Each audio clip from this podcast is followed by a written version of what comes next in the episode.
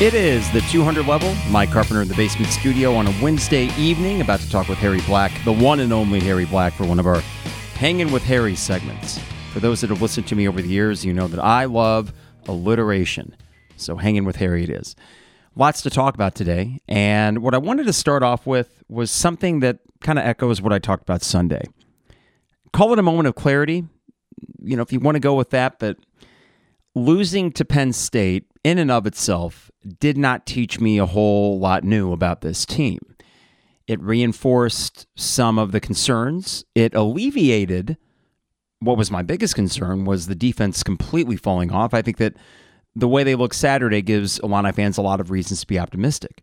But I will say that it has added a level of clarity for what comes next and what I need and what I think is fair for Illini fans to, if not expect, demand. Which that's that's a big word, right? But think about this: Illinois sits here at one and two. According to a metric that I'll share in just a bit, they have the fifth toughest schedule in FBS.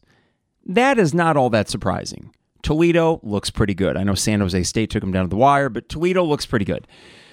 Kansas looks pretty good. And we know that Penn State's going to be competing for the Big Ten East, despite not looking super dominant. But I think Illinois had something to do with that. So there was this analytic thing online and call it like a college football KenPom, if you will. I know there's the S and P or the S plus P done by ESPN's. I think Bill Connelly's the guy. I don't have access to that, but K Ford Ratings, this is Kelly Ford, does a sort of analytical thing where he breaks down all of the FBS teams and he ranks them and they adjust each week based on performance. Now, he has Illinois, or I should say he had Illinois at the start of the year, ranked 41st in the country. He expected them to have the 79th best offense, which that's not good, but would be slightly better than last year and the sixth best defense. Well, he was way off on that because after the week one win against Toledo, Illinois' defense went from sixth to 30th, but cumulatively, they only dropped from 41st as a team to 47th. Losing at Kansas, they dropped another five spots to 52. And then after beating Penn State, Kelly Ford has them as the 51st best team in FBS. Okay, this is one metric.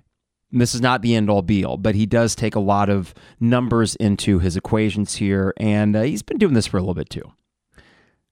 Now, to give you an idea of who you've played, he has Toledo ranked 50th, Kansas 55th, or at least they were at the time, and Penn State 6th.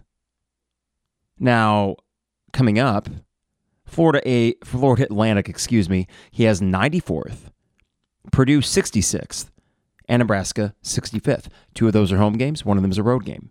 You are still sitting here, 51st best team in the country, and I would like to think, I'd like to think that we all think this team can play better than what they have, and that an easier schedule will have a lot to do with that. So we're going to get Harry Black on here in just a minute. But that is my mantra this week and the next three weeks. You've got to win three in a row. Keep it simple. I have no problem just simplifying this whole thing. And if you go 3 0, guess what? You're 4 and 2 going into a pretty tough road game against Maryland that none of us would expect to win, but what the hell? And then, worst case, even if you win the next three and lose to Maryland, you're 4 and 3 with Wisconsin at home on homecoming. That to me is something that honestly they should do if they are the team and the program and the coaching staff that we thought they were. They should win the next three because Florida Atlantic with a backup quarterback, Purdue with all the issues that they're facing, especially defensively, and a quarterback that, like ours, can't hold on to it.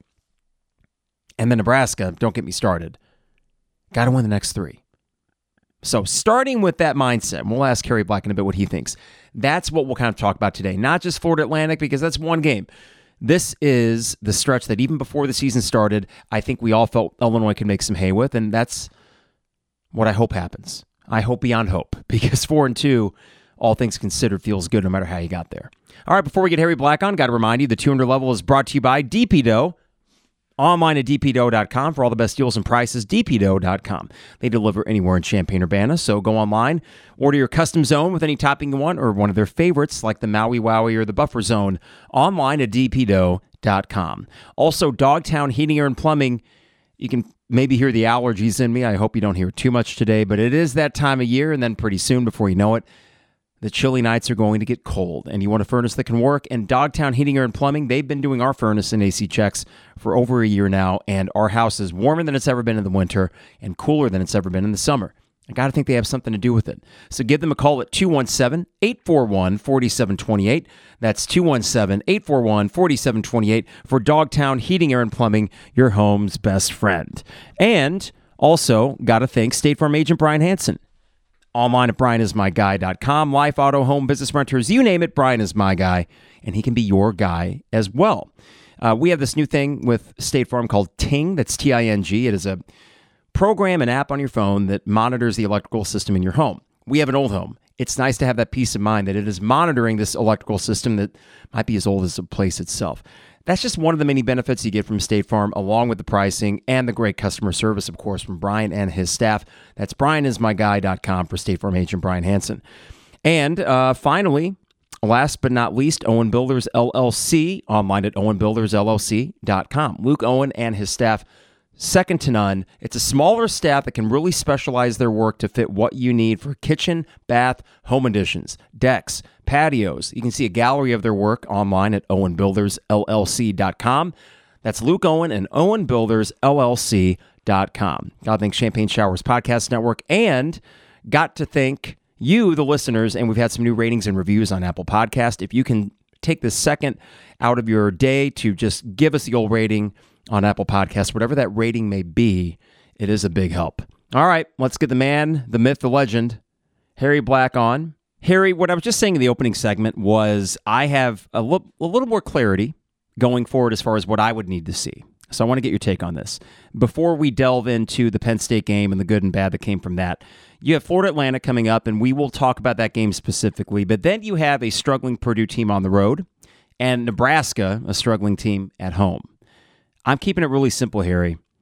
I'm granting this team some grace for the first three games, but we said before the season they can make hay in these three games.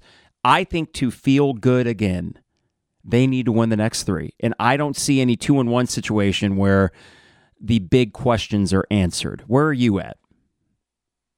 For me, it's it's tough because it we came into this season saying that one and two was a very realistic possibility and that in all likelihood, if we went one and two, we were going to be okay with with how we got there. But I don't think anyone really anticipated the offense and well, the, the line, the trenches on both sides of the ball, just looking, you know, this porous. Um, the last game was kind of an eye opener in that the first two games we looked and said, okay, the offense, or at least um, Luke Altmyer has something going here. That was not the case against Penn State. Now you can kind of grant some leniency because you look at that team and say that's the number seven team in the country. Uh, we didn't play our best game, and we still kind of hung in there a little bit. That was that was kind of one of those games that I feel like if you like like you're no matter how good you are at Illinois, unless you have a season like last year, for the most part, you're gonna have games like this past week when you play a team in the top ten in the country. Um, so so that one it wasn't super shocking. Uh, it's not super shocking that we're one and two. I would say the first two weeks are what troubles a lot of fans out there, and I would assume troubles you as well as me. Um, for these upcoming ones, I'm gonna I'm gonna make it even simpler. Um, and I, I had texted you earlier in the week that this game kind of just reminds me similar to 2019 Eastern Michigan. Not in that I think we're going to lose this game, but in that I think going into that game, it was I think we were one and one or something like that. And going into that game, the thought process was, or maybe one and two. Maybe that was after Nebraska, that shootout that we lost. Um, but at, but the, the, thought process was, well, just take care of business on this one and get back on track. Well, you didn't. And I feel like that's what people are kind of getting at with this FAU game is get back on track, get back to 500, and then attack the uh, the real Big Ten slate, the Big Ten West slate. So I think, you know, first things first, you got to take care of business this week. I don't care. I mean, if you go two and one with a loss to Purdue, it's worlds different than two and one with a loss to uh, to FAU because it's just the the going down to one and three with a loss to a lower level competition like like Florida Atlantic, it just feels different. Even though you know now that I'm saying it, you'd be in better standings in the Big Ten West, but I don't care. You can't lose to an FAU team after coming out and looking the way you did in the first two weeks and to a lesser extent last week against Penn State. You mentioned 2019. So here's how that season started, if I recall. The first game you beat maybe a Kent State or a Murray State, and, and then the second game you went to UConn. You won, but UConn sucked. You came home, Eastern Michigan was waiting, and you were 2 0, but it wasn't a great feeling 2 0. And you thought, just start 3 0 and let's see what happens next week against Nebraska. You lose to Eastern, you, you compete with Nebraska despite giving up 700 yards. Now, this game, I'll be honest though, I need the eye test and style points to matter in this game. And I know that sounds greedy when you're 1 and 2, but I saw enough positives defensively where I need to see that continue. I think I will. And I need to see the offense finally, which Barry Lunney's been talking about a lack of identity, which is what he's paid to figure out. I need to see that start to take shape because I really do think that this is the kind of game, Harry, where it's a get right game in many ways. It's such an opportunity, I think, to parlay a little bit of momentum going into Purdue, even against a lesser team. Am I naive to think that you can start to build on execution, even against an FAU? And that that bodes well for you the following seven days when you go to Purdue? Can you kind of start putting things together with the lesser opponent and then transpose that to the Big Ten team the next week? I think you can. I think because the way I look at it is if you're able to get back on track against a lesser opponent in FAU, you're going to see it on film. You know, say, say Illinois comes out and we win, I don't know, 35 to 3. Some kind of like really impressive, like you said, eye test win, a win that you want to see against a lower level opponent like FAU. If you see yourself doing the right things on the film, you can say, if we do this against, you know, Purdue, against Nebraska, Wisconsin, whoever, then we're going to have a chance to beat any of these teams, regardless of you know who we were doing it against in this in this uh, game right here. You don't want to have a situation where you come out and you know eke one by, or maybe you win, maybe you do win like 24 to 10, but on the film, it just looks like, man, the only reason that we won this game as handily as we did is because of how bad they were. You want to win this game because if you were both to play your A game, yours is that much better than what FAU is going to be able to bring. So I think, yeah, I think you can definitely, this is a get right game, like you had said. And I think that if you come out, play better than you did the past three weeks, regardless of who you're playing, just if you play better to your own standards against this team, see it on the film, see it on the scoreboard, then that'll get your you know your mentality right going into the Big Ten season. Let's start with the good because the Penn State game, you know, my dad and I are in the stadium, and I turn to him when it's thirteen to seven. Reggie Love ran it in. The defense is playing as good as they are. I mean, it was a really, I thought, phenomenal performance by the defense for three quarters, and then you can at least kind of explain what happened. Uh, I mean, they were on the field for so long. Starting with the defense, does that travel? Meaning, what we saw against Penn State and the adjustments they made, I think the simplicity with which they were playing schematically and the attacking nature, can they just, I don't know, run that out there again and, and hope for the same result? Do they have the personnel, you think, where they can just run it and continue to play as well as they did? Well, I think what kind of hurt us in the first two weeks, and no, I'm, I'm an offensive lineman at heart. So what I know about defense is what I see and what I've heard in film rooms. Um, but I mean, you look at your struggles in the first two weeks, and it was against mobile quarterbacks. You know, Drew Allar wasn't a mobile quarterback. You were able to, you know, not have that problem yet you had to deal with last week, and that might have had something to do with why you were able to perform as well as you did. Also, yeah, I think just going back real quick, the, the defense was not the problem last week. Um, you look at the scoreboard, 30 points. Yeah, that doesn't tell the whole story. What was it five turnovers, four interceptions, and a fumble? They held them to what is it three six points in the first half on those turnovers and then you know the floodgates open. Because you're playing the seventh ranked team in the country you can't keep giving them the ball at the 40 yard line at the 35 yard line. So yeah the defense was not the problem last week. And i, I think that if you come into this game because i believe you said uh, earlier in the week you told me uh, casey thompson will be out yeah FAU, their their backup is central michigan's former starter who uh, he had some okay games. He cannot run. At least he does not have okay. any track record of running, which Casey Thompson did. So I, I think the matchup on its face is better. Yeah, so in that regard, I think that that helps you out tremendously because you are going to be able to treat this game maybe like you're playing a not near.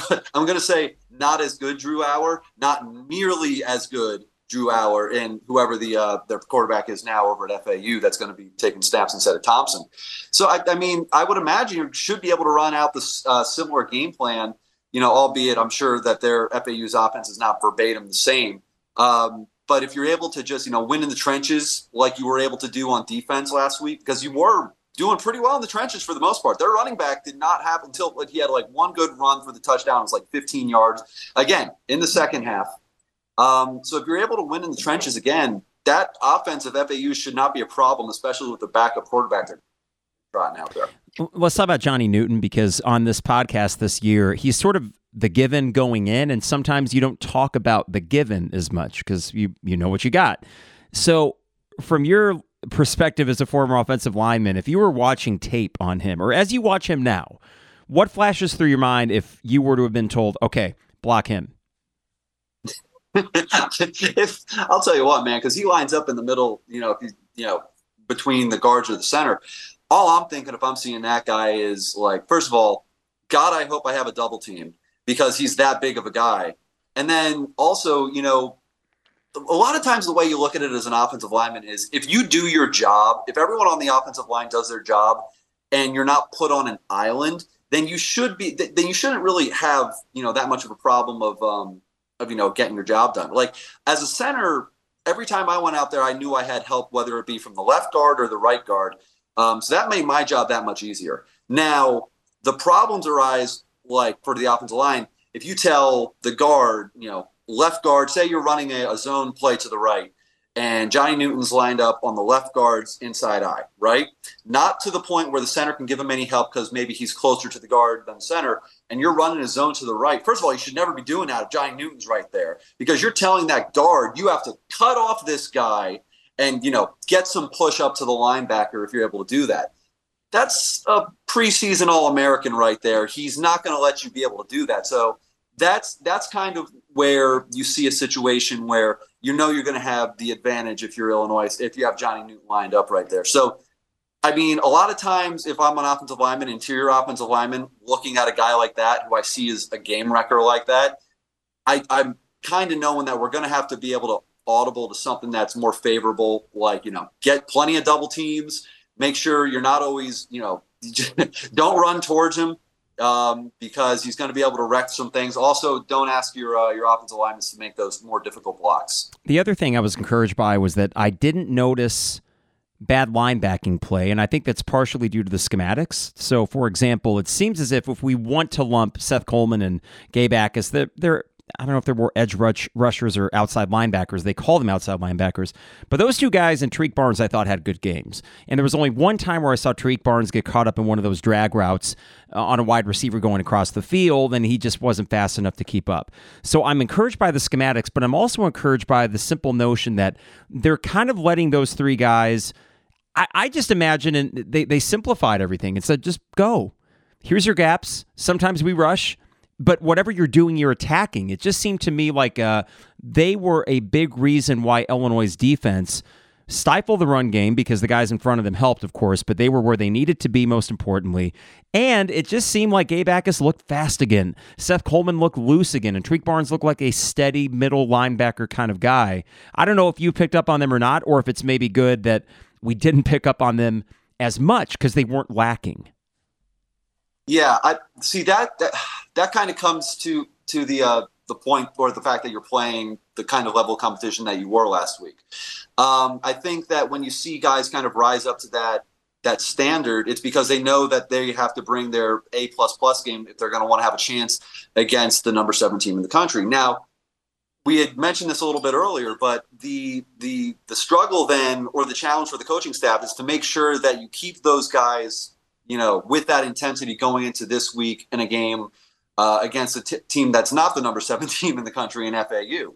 So, I mean, that's the challenge that the coaches are going to have. Just make sure you have the same intensity coming out here because I, I think that, I mean, all around, the defense looked so much better last week than they had in the first two weeks. Um, And that's against a, a, Penn State team that was, I think they put up 60 points the week before, albeit against Delaware. But still, you know, a team that's that's lighting up the scoreboard, and you're able to. I mean, really, that game probably should have been in the lower 20s if the offense wasn't giving them the ball inside your red zone like every drive in the first half. So, I, yeah, I think the challenge is for the defense, for the defensive coaching staff, just make sure that they stay on the same page as they were last week with the same kind of intensity, knowing that this is a get game, but we need to come out here, you know, guns ablazing to get ready for um, for Purdue the next week.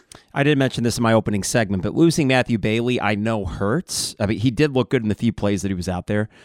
I, I was encouraged by the secondary. There was the one play at the end of the first half where I think it was Tyler Strain might have been covering and he got burned, and that set Penn State uh, up for the field goal. But I'm very encouraged by Xavier Scott he he to me looks the part uh, of just the next stud D back for Illinois, and everybody else seemed to just kind of keep Penn State in front of them. They were playing a lot more man, I think, too. So I guess my question, Harry, is as you watch that defense, did you start to see the original vision that we had for it, meaning the defensive line gets to the quarterback, causes pressure, and they make the most inexperienced part of your defense, the secondary, look that much better as a result? Yeah, and I think you could see that that was the case uh, early on in the second half. Well, you know, obviously they looked as good as they did in the first half, but the part that I was most encouraged with was the multiple three and outs he had coming out in the second half. That shows that even though uh, Penn State went into the half seeing that they needed to make adjustments because they weren't able to punch it in on short field against this, you know, young secondary, um, that even though they tried to come out and make adjustments, they weren't able to necessarily do everything that they wanted to. Um, so yeah, I mean we saw earlier in the year you were struggling. Oh, last year you, you, had your struggles with you know Indiana in that game. Aside from the fact you lost, but they were able to really kind of move the ball with all the help that you gave them, but also the fact that you know they were able to move the ball as much as they did. Um, and I think that you know it was encouraging. I think that going forward, I think really what you want to see is just I feel like a broken record, but at this point, you just want to see him kind of coming out with the same intensity. That's what I saw this past week that we didn't see week one against Toledo. You couldn't really tell if you saw it against Kansas because you went down so quickly and they were spreading the field as much as they were. But I mean, if they're able to play similarly, I, if the defense is able to come out and play similar to how they played against Penn State, I think that you're going to you're to probably be looking back at that like seven win mark. I, I think so too, and that's why I'm kind of looking at this three game stretch and saying if the defense does that, I think we're good in these next three games. But then that leads to the new resounding question. Yep. We'll get to Luke Altmyer in a second. Beyond Luke Altmyer's turnovers, what worries you about the offense? Uh, it's it's got to be the offensive line. I mean, we we came into this season thinking that the offensive line was going to be, you know, not equivalent to the defensive line, but was going to have similar strengths you know, you're going to be able to move the ball, um, not maybe the move the line of scrimmage the same way you were last year because of you know the Heisman contending running back that you also had that kind of helps out that cause. But just look at the coaching staff and look at Bielema. He has a track record of, of offensive line play. And you came in thinking that that wasn't going to be a problem. And we have had some injuries. I mean, you're not going to look at this offensive line and say that it's um, you know it's healthy, missing some pieces from last year that are now whether you know they're just graduated or in, in the NFL. Um, but I think that's that's got to be the, the most worrying problem because this past week it was Luke. Obviously, I mean, four interceptions. You're not going to win a game against pretty much anyone if you throw four interceptions. But all three weeks, it's been the fact that you're not able to move the uh, the offensive line. You have very little, if any, running game. I think last week wasn't your your or two weeks ago, your leading rusher was Luke by far. That should, yeah, and that should never be the case, especially against a defense like Kansas. So, I mean, I think that if the year goes on and you continue to see these problems on the offensive line, that's going to probably that's going to be a um, a thorn in the side of really honestly the defense, if anything, because they're going to be looking and saying, "Look at what we're doing out here. We're giving you guys a chance. You're not able to move the ball. You're not able to move the offensive line.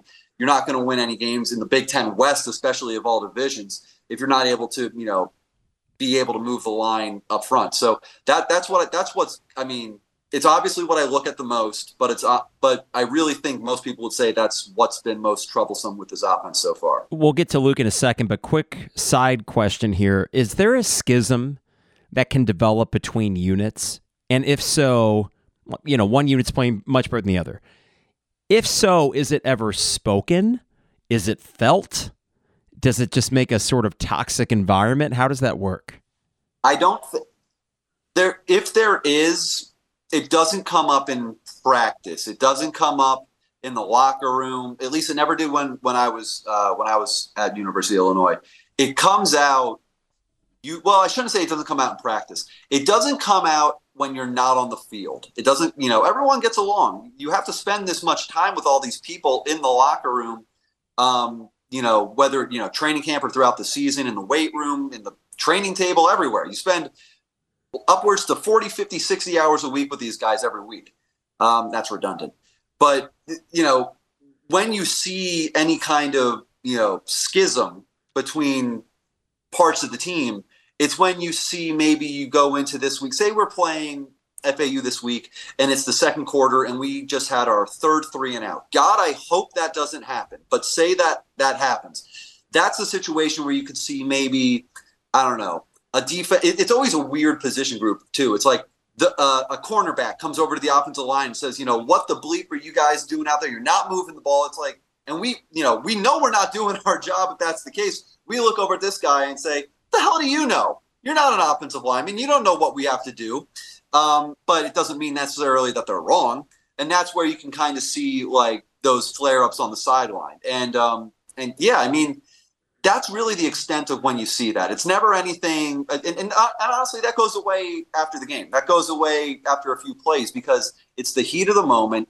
Everyone's out there, you know, testosterone, adrenaline just pumping through the veins, and you got there's you don't BS with anyone. You got to get you know right to the point of what we need to do to win this game right now. Okay. So that's why you'll see that kind of stuff on the sidelines in games in practice, but you're not going to see that necessarily on a personal level. Okay, and that, that, that's thank you for that clarification because I I've always wondered that, and I'm worried that that could happen to this team because I, I have more concerns than just Luke Altmyer. But let's start there. I like Luke. Weirdly enough, Harry, I'm still excited to watch him on Saturday in a way that I haven't been for an Illini quarterback in a long time. Tommy DeVito was steady, and of course, I loved watching him. But in terms of, uh, I knew he was a rental, so to speak. In terms of a long term Illini quarterback, I mean, not even Nathan Scheelhaase got me as excited, like, oh, I can't wait. Because we saw right before the third, I think, pick of Luke Altmyer. What was the play before that? He gets it was like slammed. Yep, yep. And he hits Isaiah Williams for a 25, 30 yard gain. I mean, it's it's that kind of play that I haven't seen in a long time. So I know it's there, and yet that's the stuff that loses you games. So is it now simply game planning around that? My worry is that we overcompensate. We don't let Luke be the occasional gunslinger for fear of him turning the ball over. And then just kind of like Justin Fields is having with the Chicago Bears and all that mess, it becomes a head game. And I think the looser he is, the better. But I don't know. Is there a way to channel that just enough so he's not throwing four freaking picks a game? I mean, it's it, it's tough because the comparison you'll hear, and it's a comparison people always go to when you see a talented quarterback or a guy that likes to throw the ball but has problems with turnovers. You go right to Brett Favre. Yeah. Um, and the question with him was, do you want to corral him because? And I'm talking about Brett Favre now. Do you want to corral him and make it so, yeah, he's not throwing four or five interceptions in a playoff game, if that means that maybe, you know, in another playoff game, he's going to throw for 500 yards because you're not putting any restrictions on him. He's able to go out and do what he does best, which is basically play playground football. I think that there's, you know, on the way I look at it is it's not a focal point of the, um, or it shouldn't be a focal point of the offensive coordinator to go out there and, um, and focus on one position group and get the absolute best out of them to the detriment of the rest of the team. If he's having a problem throwing the ball, you run the ball. That's that's my offensive lineman's simplistic way of looking at it. If you're having a problem turning the ball over, maybe get into a situation where you're doing more short game stuff, uh, running the ball more, more screens, just stuff that's low turnover probability, whether it's to get his confidence back or whether it's to um or whether it's just because that's what's working. And then when you see that okay, this guy's got a little bit more confidence in his in his passing game, then maybe you can try to stretch the field. Um, that that's the way I look at it. I look at a game last week, and I and what I say if I'm the offensive coordinator to Luke is, you know what, we're going to look at the film, we're going to burn the film, we're going to ignore any of that. I'm not going to tell you not to go out and play the way that you've played your whole life, but I am going to tell you, you know, take an extra. if it's not there, don't force it. You know, to say it's such a fine line to, to walk, and, and they're talking about it nowadays with uh, Josh Allen, who's got a problem turning the ball over. But do you want to corral Josh Allen? Tell him don't take the chances you've taken that got you to the point where you're a top three quarterback in the NFL. Yeah, and I think that Luke might be able to handle that. So at the moment, I don't have long term concerns about Luke because for all the interceptions, I, I do want to be fair to him. I thought one against one of the two against Kansas that was on Pat Bryant clearly, plain as day. You could argue Isaiah Williams could have snagged that second one. The first game there was one bad decision, but that was literally the only one. So I'm looking at two bad decisions through two games and then four glaring ones against a top 10 team. That's a major step up in competition. And yet he still made some throws that makes me excited to see him on Saturday. So I guess this leads to a conversation about wide receivers because you mentioned you're most concerned about offensive linemen and they kind of make the whole thing run. I am concerned that outside of Isaiah Williams, it doesn't appear like Casey Washington or Pat Bryant are getting much separation. I, can you scheme around that, or is it just simply a matter of probably better get Malik Elzy a few more snaps, probably better get Wilcher with his speed a few more snaps? I mean, a lot of times, and again, this is I have to preface this by making sure that people know that I am I am a former you know University of Illinois football player. I am not a former wide receiver, so I have not been in that in that uh, in that position group room with uh, with those guys. But the way I look at it a lot of times is um, you know it's your matchups, it's your individual matchups. Last last uh, past week, you went up against um, you know Big Ten East level secondary. It's not going to be the same as what you played uh, against Toledo, and it's not going to be the same even against uh, a Big Te- a Big Twelve defensive secondary like Kansas. Even though Big Twelve is not necessarily renowned for their defense as of late, so that's where I would be more troubled than this past week. Um, you know, I I think it's. It, I don't know if maybe you want to turn to the younger guys because the way I look at it is we've seen Pat Bryant and especially we've seen Casey Washington, you know, make some big plays. Um, I would say you don't turn to the younger guys until you get later on in the season and you're still having these problems. If you have problems against FAU in your, you know, with separation you're getting with your your wideouts, then I think maybe you start to look at personnel because at that point you don't know what the hell's going on. All right, so the offense is going to be what everyone's watching, and I understand that. One one reason that I'm encouraged, Harry, about the timing of this game, and I know everybody would have liked the Florida Atlantic game before Penn State, but in a way, I, I'm trying to view these first three games as ripping the band-aid off, getting it over with, and that hopefully it bodes well for them starting now. The FAU game to me screams an, a major opportunity to play Bret Bielema football, meaning a good opening script of plays to get the first score. The defense, unlike the Toledo game, is raring to go right away. And you just sort of chip your way to a 13 point lead, to a 20 point lead, and then you just kind of run the damn clock out. I mean, just to me, it seems like, as I mentioned a, a few questions ago, that this is the kind of game where finally they can establish the run and they can get that execution down before they go to a much tougher game in West Lafayette next Saturday. I mean, this game for me is I you the, the I feel like the common fan wants to see okay, you had three tough opponents, now you have FAU, let's go beat them by 40. Honestly, what you just laid out, I'd be completely fine with if you come out, you score a touchdown on your first drive, three and out for them, touchdown, three and out for them. I mean, this is this is extreme, but if you're up 14-0, just run the ball for the rest of the game. Don't chance anything. Don't let them back in the game. Don't have a situation where you're going into the third quarter, it's like 14 to to 7 and then you hear the announcer say something like you know, Illinois had every chance to put this game away, but they really let FAU hang around, and then boom, it's a tie game after like a, a scoop and score for them. So the what I just want to see from this game is a very short game. Honestly, I'd be fine. You shouldn't. I mean, you should win this game by three scores, but at the same time, I would have no problem if the score was like 17 to zero. If you were just able to completely shut them down and make it clear that we got what we needed to get done early on, and from there on out, it's kind of similar to what the uh, what the Eagles did last year. They would go up on teams huge in the second quarter, and then they would do nothing in the third and fourth quarter because they were, all they were doing was running the ball. And people were saying, "Why can't this team score in the third or fourth quarter? You know, they can't really put teams away." Well, they put them away in the second quarter, and then they just run the ball, and their defense is that good.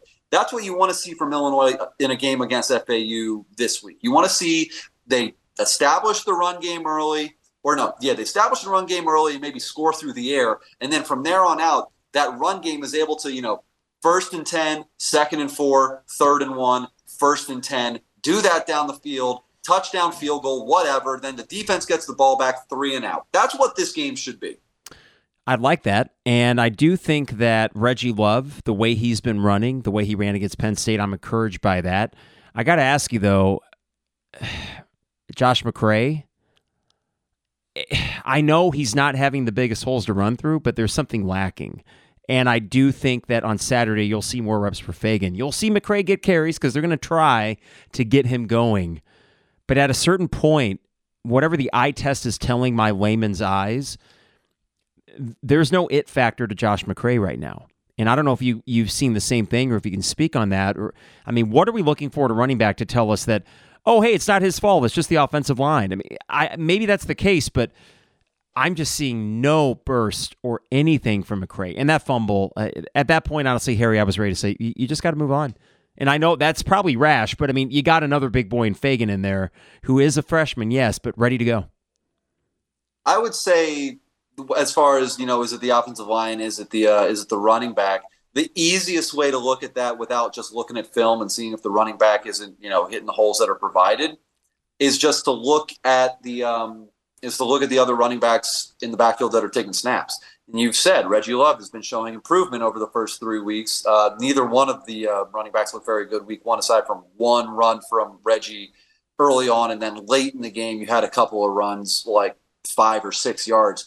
But we've seen improvement from Reggie over the last three weeks. And, um, and like you said, Josh just hasn't been able to have the same kind of impact. So, I mean, the, the as far as the reason why running back is a brutal position. I mean, I'm I'm used to people diving at my knees, and I'm used to contact every play. These guys got to run full speed into people that are like, you know, not two times their size, but like have 60, 70, 80 pounds on them. At least at an offensive lineman, you're going up against someone similar to your size. These guys have to run full speed. So Reggie, he's doing what he can, but even on a good run where he finds the hole, runs up the middle for six, seven yards, gets popped by a by a linebacker that takes a toll on you. So you don't want him to go out there. He's going to, you know, he's going to get beat up. So that's why I think that they're bringing out a guy like Josh to try to take some of the load off of him. Um, and then as far as why they're going with him over Feagin, I think it's just a seniority uh, thing at that point. You want to go with the guy who maybe has shown something over the last couple of years, um, whether even if that something is just some game film. Because I know Josh has had his problems with injury, but – I mean, they, they do want to do anything they can to try to go with the people who have more seniority simply because they have more of a feel for the game than the younger guys. Yeah, I'm going to be watching that to see the splits between them. I think Reggie Love starts inching his way up to a good 60, like two thirds of the carries.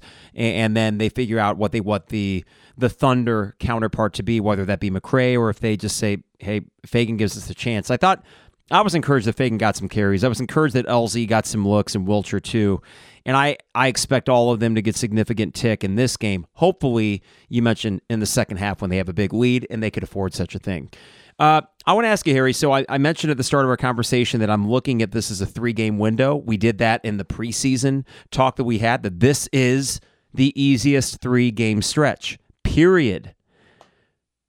What's the record after these three games? I mean, you really because you've been you've been pushing that you wanted to you want our record to be four and two. and I don't think there's any reason it can't be four and two. I think the the toughest one is going to be Purdue. Um, I mean, Nebraska's looked just bad. They were anemic on offense. They were, you know, pretty much outclassed by Colorado. By Colorado, I mean, Colorado's good. I think that they got a lot of hype because they got Deion. They beat um, a ranked team in week one, TCU. Probably shouldn't have been ranked, but you can't not have the defending, you know, runner up not ranked. Nebraska's bad and then they beat Colorado State on a late touchdown drive. Colorado's a good team. Colorado's also going to be three and two in two weeks after they lose to Oregon and then USC. So that loss for you know Nebraska losing by I think it was like two touchdowns. I mean, that's that's not that's not a great loss for them. So I then you have them at home. That should be a win for you. That should be a win for you guys. I cannot believe if you told 10 years ago, Harry, that Nebraska should be more of an automatic win than Purdue, then I'd say, what the hell is going on over in Lincoln? But I think you're to, I do think you're to win this week pretty handily, like how I, I hope you win it the way I just laid out. Then you go into West Lafayette. I mean, this Ryan Walters is not getting the defense working this, the, the way that people thought he was going to be able to do. I mean, what he gave up 35 points to Syracuse and I mean that's and what was it? Week one, he gave up 40 points almost to Fresno State. I understand Fresno State's a good group of five team, but that's two games right there. You're giving up close to 80 points combined. And uh, who they played week two? Well, they Virginia played Tech? Virginia Tech, who just lost 35 to 20 against Rutgers. So I don't know what to think about Virginia Tech. I, yeah. I mean, I, I want to check with you. Are you still, like Trevor, on the bandwagon that – we smoke Purdue, or has the first three games given you pause because we aren't passing the eye test either? I think I don't think we're going to smoke them anymore. I would love if you did. Oh my God, if you have a similar, you know, what was it the uh, the Ke'Shawn Vaughn game in 2015 where you go up there and beat them by 30 points, that'd be awesome. Um, but I, I I think it's going to be a close game. I think it's going to be a similar game to what you had last year against them, which that game looked really ugly, and I have awful memories of it. I hate that game. It was still a one touchdown game at the end, and I think it was tied going into the fourth quarter. It was a close game, even though we didn't look how we wanted to look, you know, that year up to that point. Um, God, I hate that game. But never mind that. Never mind that. I think you could have a similar looking game this uh, in two weeks against Purdue. And I mean, I hate to say it. I hate to say it because I don't want to go two and one in these next three, and I think you definitely can go three and zero. Oh. I think you should beat FAU. No, I shouldn't even say that. I think you will beat FAU. I think you should beat Nebraska, and I think that Purdue. I'm more in the camp that Purdue might be a toss up. I'm more in that camp, and if you come out of Nebraska and you're what would you be at that point? You'd be three and 3 mm-hmm. if you after those three. Depending on how you look against Purdue, if it's a close game, and you look better, then I wouldn't be completely my my expectations would certainly say, okay, now just get to six as opposed to okay, you're a contender in the Big Ten West, which I still think you are just because the Big Ten West is god awful. Um, but no, I, I think three and zero, oh, I'm feeling good. There is a path with two and one if that one loss is against Purdue on the road and it's close, where I'm not feeling awful that's but that's the only path where I'm not feeling that way. Yeah, I, I think the three and zero oh for me also comes from the vibe around the stadium and the tailgate lots, and the fact that Penn State, you know, the forty eight thousand people that were in there, Harry, when it was 13-7, and then even the three and out we got to start the second half. It's like, whoa! I mean, this this could happen. I mean, legit. I turned to my dad. I said, I think this this is how upsets happen stops like that. Yeah, momentum building. The sideline is in front of us, and we see, okay, they're feeling it. They're feeling it. So I, I look at the overall temperature of the fan base that right now, at this moment, at one and two, is thinking, oh, great, we're going to suck again. And that you can bring them right back in, even though the next three teams are by no means world beaters, and none of them are necessarily even high quality wins, even though any road win in the Big Ten is a quality win. But that would be enough if you go four and two into Maryland, that game's a cherry on top. What the hell? Give it your best shot because you know worst case scenario you'd be four and three coming back for homecoming against Wisconsin, and four and three coming into homecoming with a chance to go five and three against Bret Bielema's old team. I, what I'm looking for, Harry, to be honest, beyond my personal enjoyment, is a way to ratchet back up the momentum that, if we're being honest, has dissolved from last year. At this moment, it is gone. And I want that conjured back up. And I think they can do that in three games. Yeah. And you could feel it a little bit. I mean, against Toledo, you could feel the momentum just with the, the amount of people that were that were there. You know, the excitement around after that first drive and how you were looking early again, you know, in that game.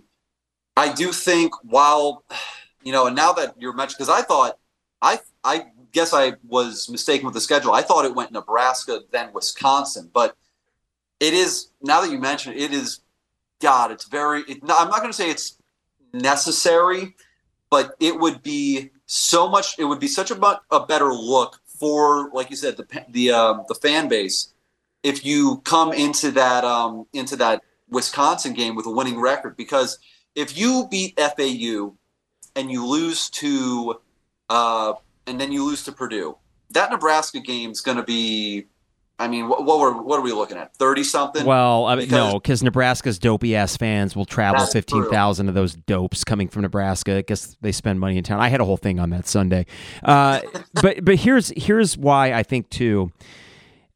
We we agree. I, I assume that the Maryland game it don't look good on paper. Uh, and that's just it's a bad matchup in a weird place that you don't really play. There's not much of a history. It's hard to get a good feel on that on that game, regardless. But I, I do think that just the optics of, as you were starting to say, they're four and three as opposed to three and four record when Wisconsin comes to town, when you're going to have your biggest crowd of the year, as you always do for homecoming, and it's a good opponent. Now, I, I will say that the other part of me, Harry, why I so badly kind of need them, uh, if I'm being honest, to win these three games. If they don't, we're going to find ourselves one whole half of the way into the season wondering what the hell this is.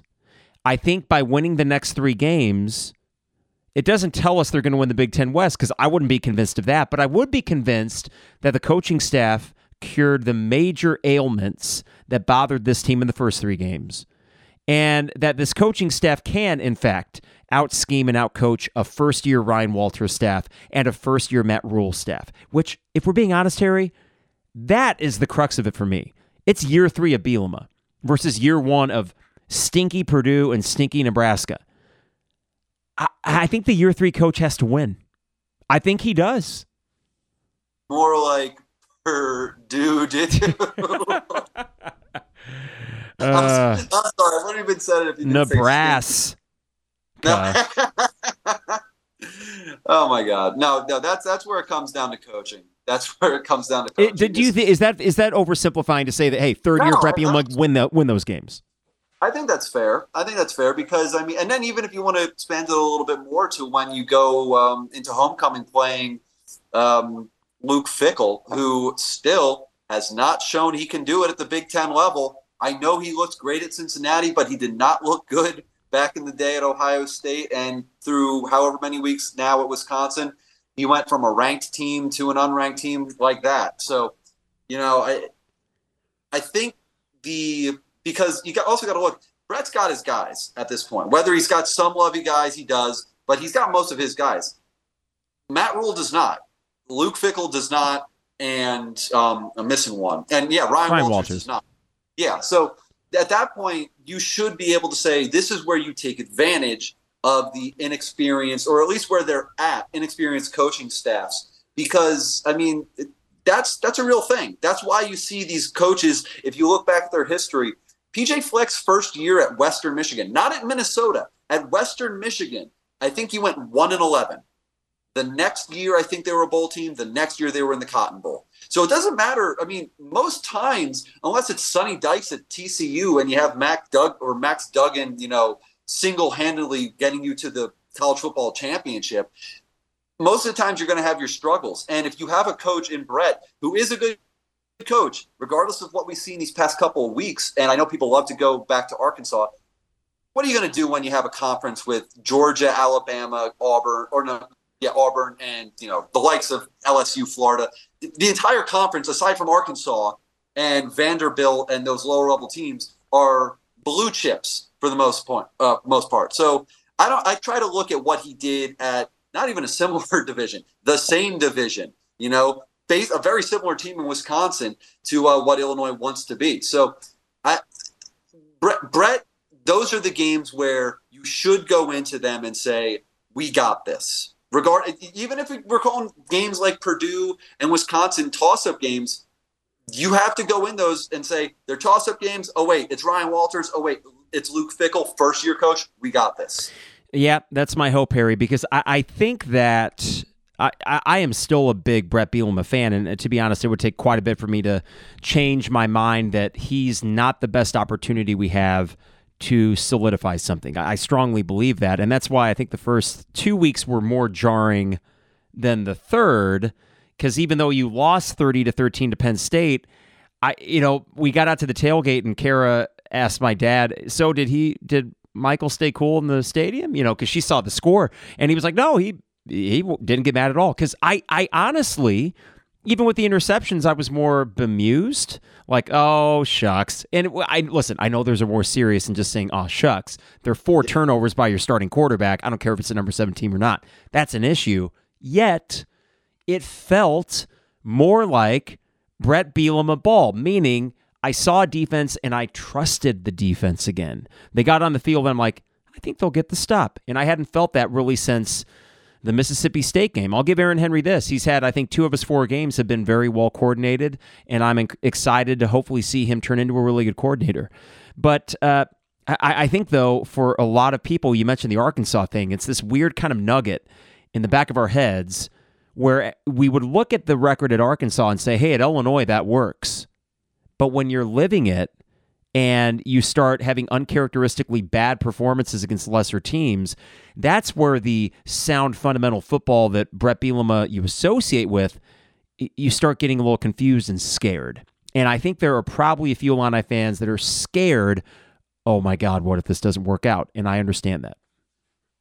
Yeah, I also got to say though, I mean, and this is coming from someone who I'm not going to say five days out of the week, but at least once or twice a week, I'm running the board for the Paul Finebaum show.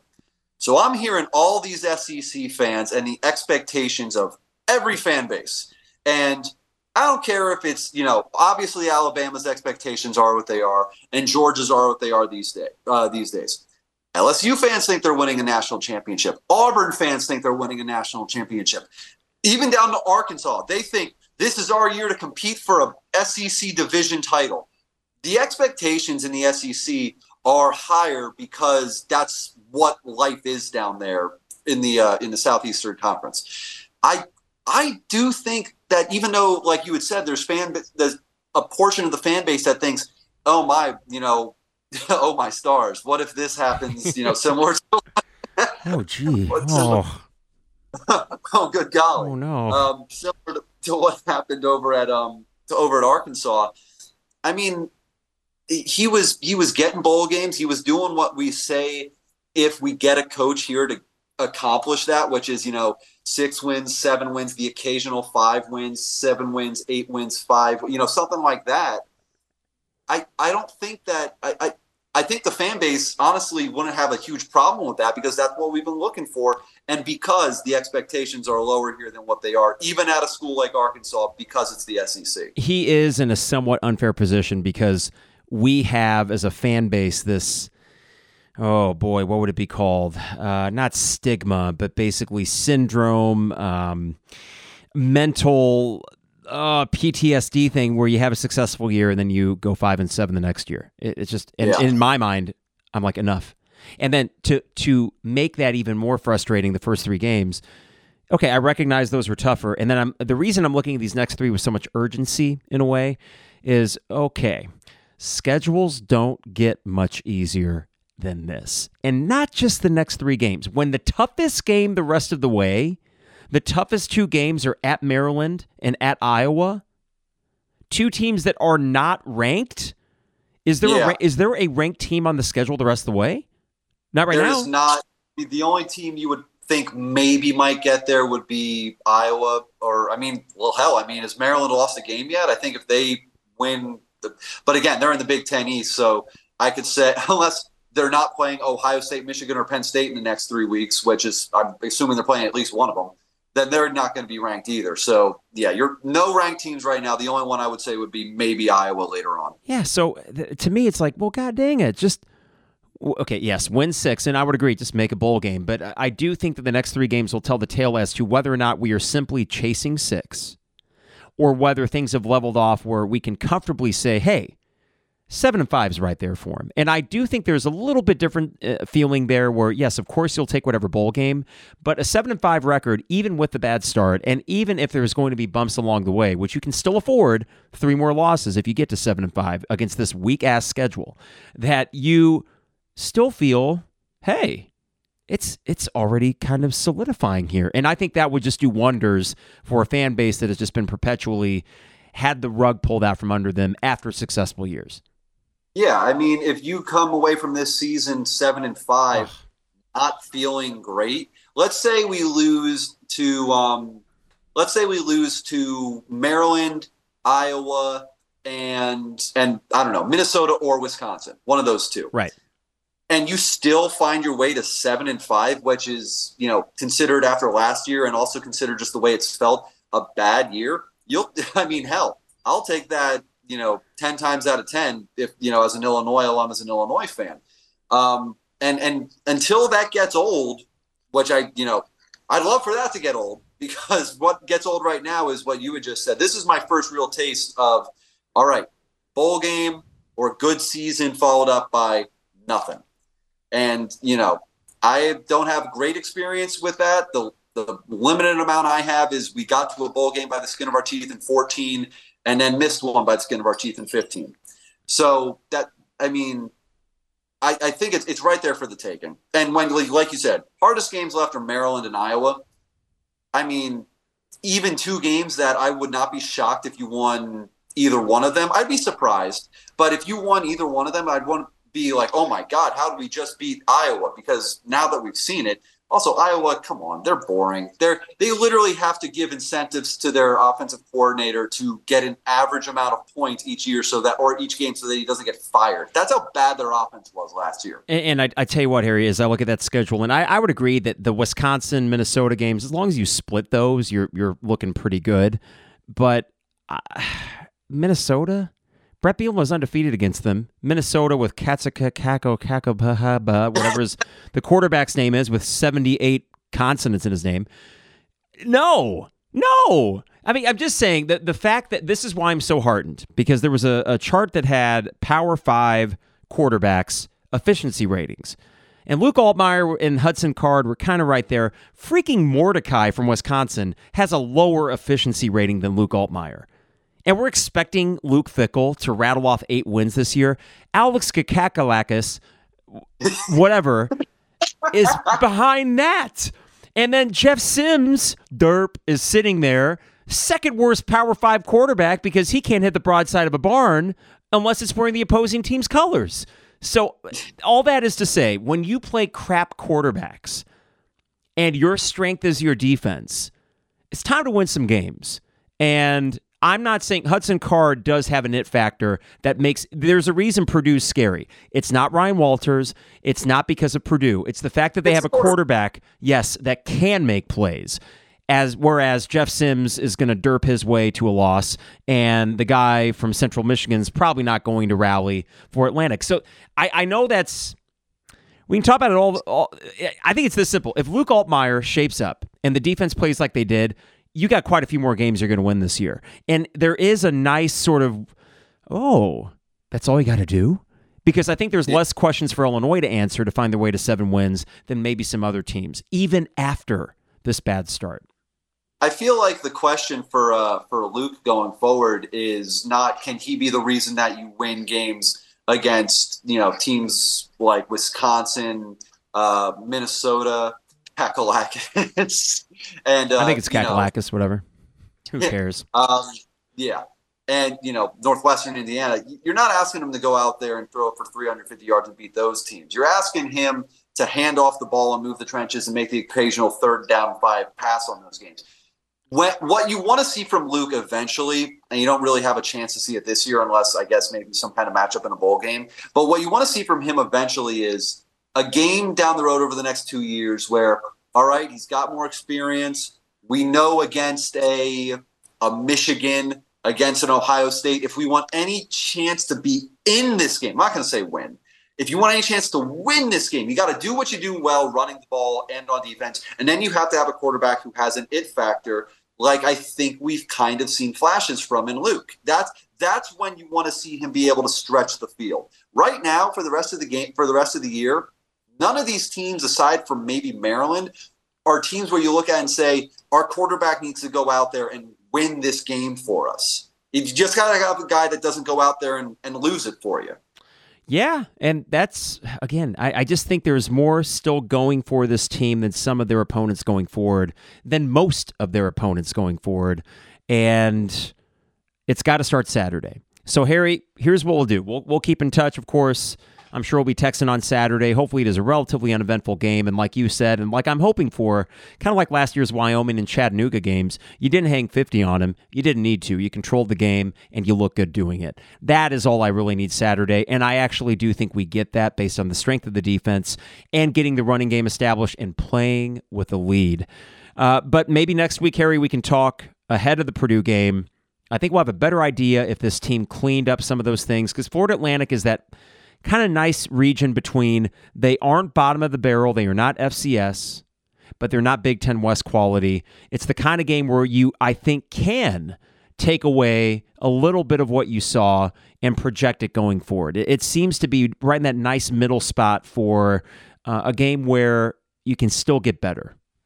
Yeah, they're a, they're a middle of the pack conference USA team, um, which is you know the kind of competition where you want to be able to get some good game film on. That that's that's what FAU is. And then, you know, what you want after these next two, you know, after these next two games, you want to be flying into that Nebraska game with no worries. Just an explosive game against the Cornhuskers. That's what you want after these first two. I, I, I hope that's the case, Harry. Well, as always, hanging with Harry. That's what we call the segment, Harry. You know I love alliteration. It's yeah, hang, hanging with. Can we? Is there anything else that maybe? Yeah, that that's the easiest one. Hacking. I can't think of it off the top of my head. Yeah, we'll we'll brainstorm. We can text on that. But again, next week, hopefully, we can talk about some good things we saw and get. I think this week is just get some mojo back. I mean, it would last thing to ask you, how obvious question it may be, how important is confidence for a football team? It's it's important. You want to be able to see that you know you can do what you want to go out there and do because. I, I but at the same time, it starts with um, it starts in in practice. You know, these guys, the, any motivation, any um, any kind of confidence they have is going to be built from seeing that they can do what they want to go out there and be able to do. And you know, it starts in practice, but then once you go up against a uh, a team, whoever it is, because they're not FCS, they're Conference USA. It's not great competition. It's the easiest game you're probably going to have all year, aside from Northwestern, because they are a tire fire. Um, you just it, the confidence is going to come during practice this week, seeing that you can do what you want to do, and then more so if you're able to do what you need to do against FAU and get a big win. Uh, and by big win, I mean point wise. You want to win this game by three scores. It would have been funny if after I asked that question, you said it's it's not important. It's not important, I don't know what kind of question it was. You don't need any confidence. It's like this is what this is what you got your journalism degree for. Jesus Christ! All right, uh, Harry, we'll talk next week. Always appreciate the time, brother. All right. All right, Harry Black joining us for Hanging with Harry FAU edition. So as we wrap up today, we will be back on Sunday, hopefully to cover a, I think just an efficient, effective Illini performance. Get the mojo back, get the win, feel good going into Purdue. You know what I said? You got to win these three games. You have to. Otherwise, we're just asking questions all year. I don't want to do that. Let's have some fun. Beat FAU and then beat Purdue and then beat Nebraska. And then what the hell when you go to Maryland? I, I, think there's still a good team somewhere over there. And this is why a year three of Bielema, and I'll keep this mantra going year three Bielema has to beat year one Walters and year one Rhule, and especially year one or two, whatever it may be, Tom Herman at FAU. So Time to get out of here. Hope you have a great rest of the week and enjoy your Saturday tailgating. We're going to a concert Friday. Queens of the Stone Age in Indy with opener the Viagra Boys, this great rock band out of Sweden. It's going to be a hell of a show. Get to bed, get a little bit of sleep, drive back for the tailgate. So be sure to come out and say hi to the tailgate. Might get there a little bit later on Saturday, but it looks to be a great late summer day, great day for football, and a great day for Illinois to get back to 500 and feel good about themselves. They need to start feeling themselves in, that way, that, unlike the Toledo game, a way that you're feeling yourselves and also still hungry. And I would imagine they'll be hungry going into that Purdue game the following week as well. All right, DP Dough. I'm on at dpdough.com for all the best deals and prices. dpdough.com, and I hope you can get a celebratory calzone after the FAU game on Saturday at dpdough.com. State Farm agent Brian Hanson online at brianismyguy.com for life, auto, home, business renters, you name it. Brian is my guy, and he can be your guy as well at brianismyguy.com. Dogtown Heating, Air, and Plumbing, your home's best friend. Give them a call at 217 841 4728 to get your furnace check scheduled. That's Dogtown Heating, Air, and Plumbing. And finally, Owen Builders LLC online at owenbuildersllc.com. Check out their gallery online of kitchen, bathroom, patios, decks, home additions. Great work, great craftsmen, and excellent customer service from owenbuildersllc.com. Champagne Showers Podcast Network, and thank you for listening and uh, making us part of your Illini sports rotation. And rate and review us if you can just take a second on Apple Podcast, give us the star rating. It really helps us when people are trying to look for new Illini podcast to add to their rotation. Have a great rest of the week, everybody. And if I don't see you in the tailgate lots on Saturday, I'll see you right back here in the basement for a podcast on Sunday. It is the 200 level.